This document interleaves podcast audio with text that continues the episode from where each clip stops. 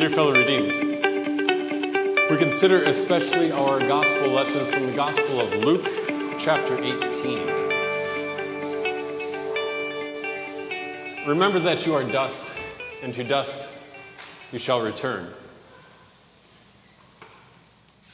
I have to confess, those words weren't on the top of my mind when I got a piece of mail from our local Lucas County courthouse. And thankfully, the first time I got this piece of mail, they weren't having any, um, any proceedings going on at the courthouse. And so I was let off the hook, and inwardly, I thought maybe, maybe that means I'm in the clear for another three years, four years. Not the best attitude to start with, I'll give you that. But then, sure enough, once, um, once another serious crime came up and the risk um, had declined somewhat, about six months ago, I got another summons in the mail. Please report for jury duty. And I called the night before, and yes, they wanted little old me to drive on downtown.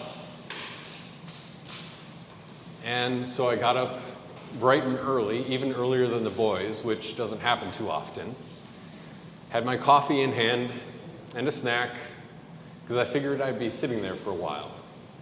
Found a place to park, found the correct entrance after enough walking around, went through the metal detector, got a brand new mask, went downstairs, started in one room, ended up in the other room, found a good spot in the back near the wall where I had a charger for, or a power outlet for my computer. And I sat and watched. What does a jury of one's peers actually look like? And I watched them come in, and people from all walks of life men and women, some older, some younger, probably many of them relatively new to the Toledo area, if their experience was anything like mine. And then in walked this other guy. He was fairly well dressed, quite well off and just quietly took his seat. But then, when the administrator, the supervisor came in, and before she got through the round of, Are you able to sit on a jury for two weeks and skip work for the next two weeks? Yeah, it was a big one. Before she even got to that, she looked around with a little bit of a glint in her eye one might even say angry, I don't know. Are there any tax collectors in here? Because you're not welcome.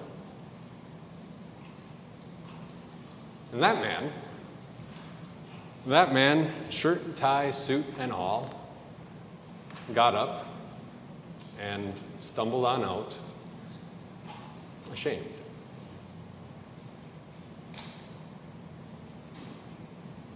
That's not exactly how it happened when I was summoned for jury duty, but that's kind of the circumstances that Jesus is speaking to. The tax collector, somebody who was well off, living off the, the fat of his fellow countrymen, and of such low worth and value that his word wouldn't even be trusted as one voice among 12 to sit on the jury that one who would be held up as, look at what he does. I know everybody's got to make a living and everybody needs to put food on the table, but that is a step too far. Remember that you are dust, and to dust you shall return. And the Pharisee gets up, and as the proceedings inside probably in the exact area where these two Jewish gentlemen are standing, not 60 feet away from like the pulpit to the back corner. At that distance, 60 feet away, the priest is carrying out the day's sacrifice. And the crowds look around as all of a sudden they hear this man stand up. Oh, thank you, God. Thank you that I'm not like like him over there because we all know that he shouldn't be here anyway. And it would be simple enough to just have, you know, black hat, white hat, Pharisee good, tax collector bad, or reverse it. Be more like the tax collector and less like the Pharisee. Amen. Let's go on our way.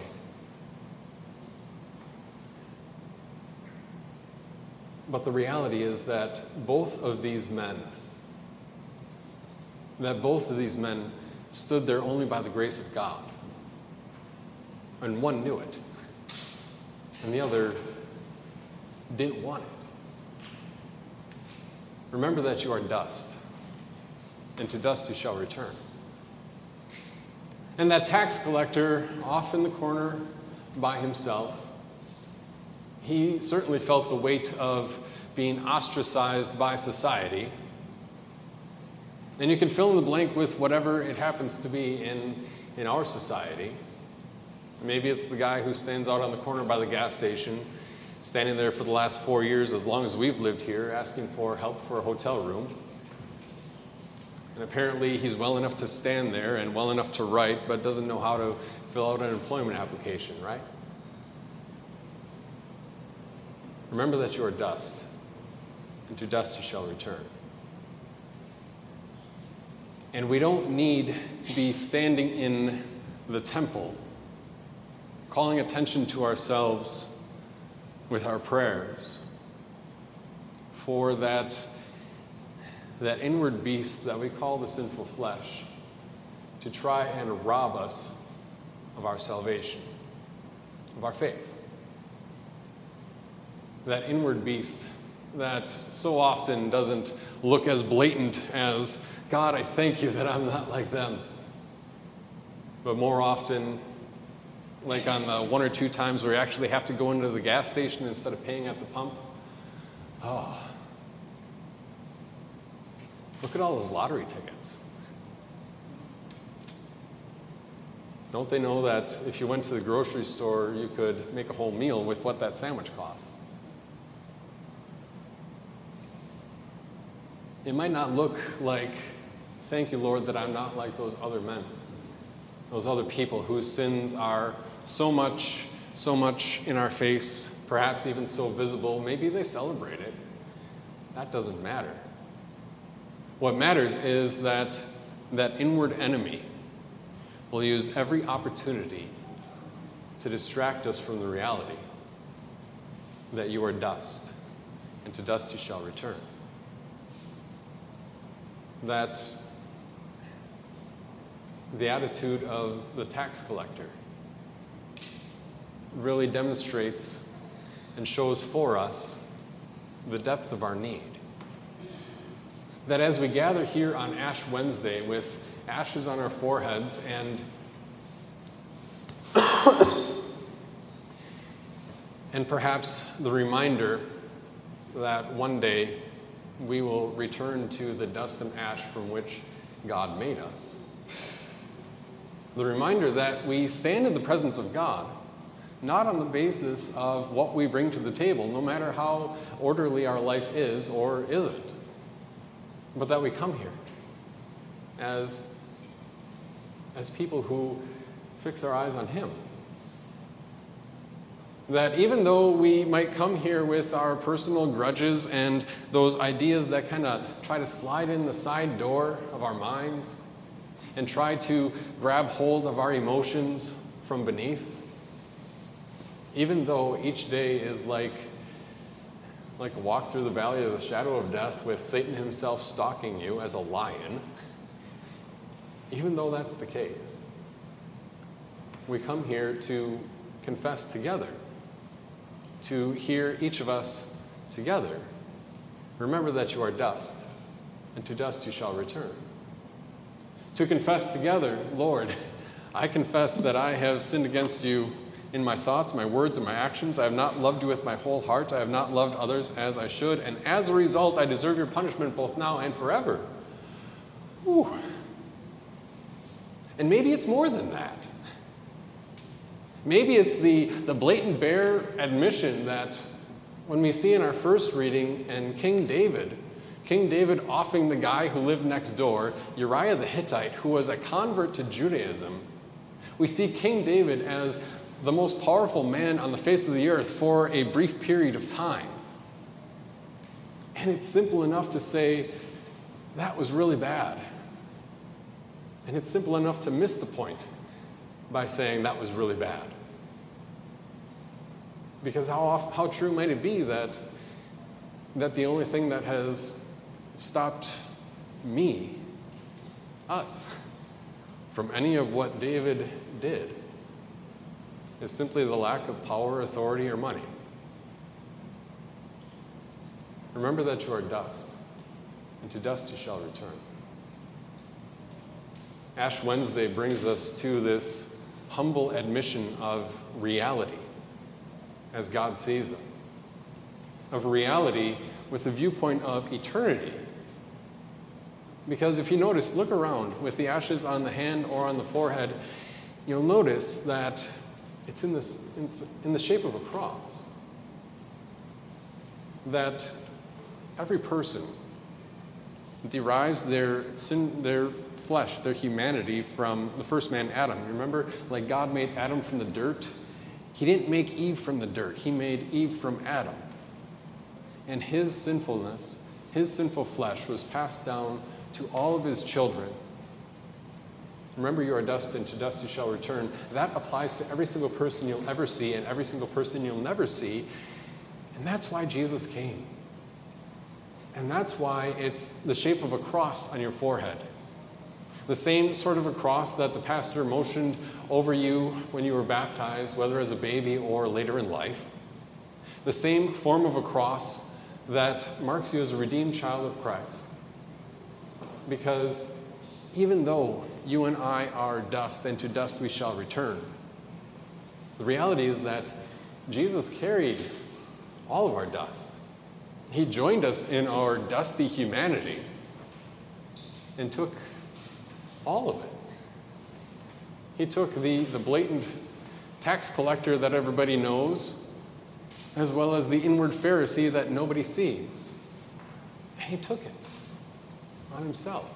Right there. Right there.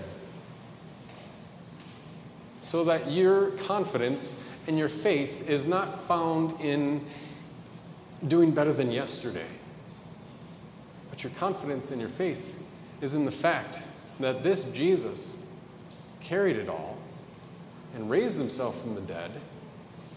And here's the connection that when you were baptized, God created a, a faith that received his righteousness. In other words, when you were baptized, God marked you with the cross and gave you faith in the heart so that you don't have to be running on the hamster wheel of comparisons because the comparisons are always to always in a relative way comparison to who I was yesterday or who I plan to be tomorrow comparison to somebody who's done better or worse than I. But Jesus dying and rising washing you clean from all your deathly dust that's an absolute an absolute where he says in God's eyes you are absolutely righteous, that you've been washed clean. And that even though, even though you are dust, and one day you'll turn back to dust, and maybe it's start, some mornings it feels like it's starting already.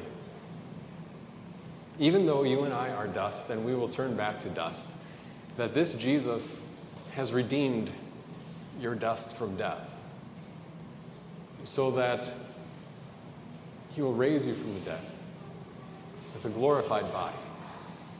And finally fulfill all the promises that he has made at that baptismal font and all the promises that he reiterates here at his table that it depends on his work.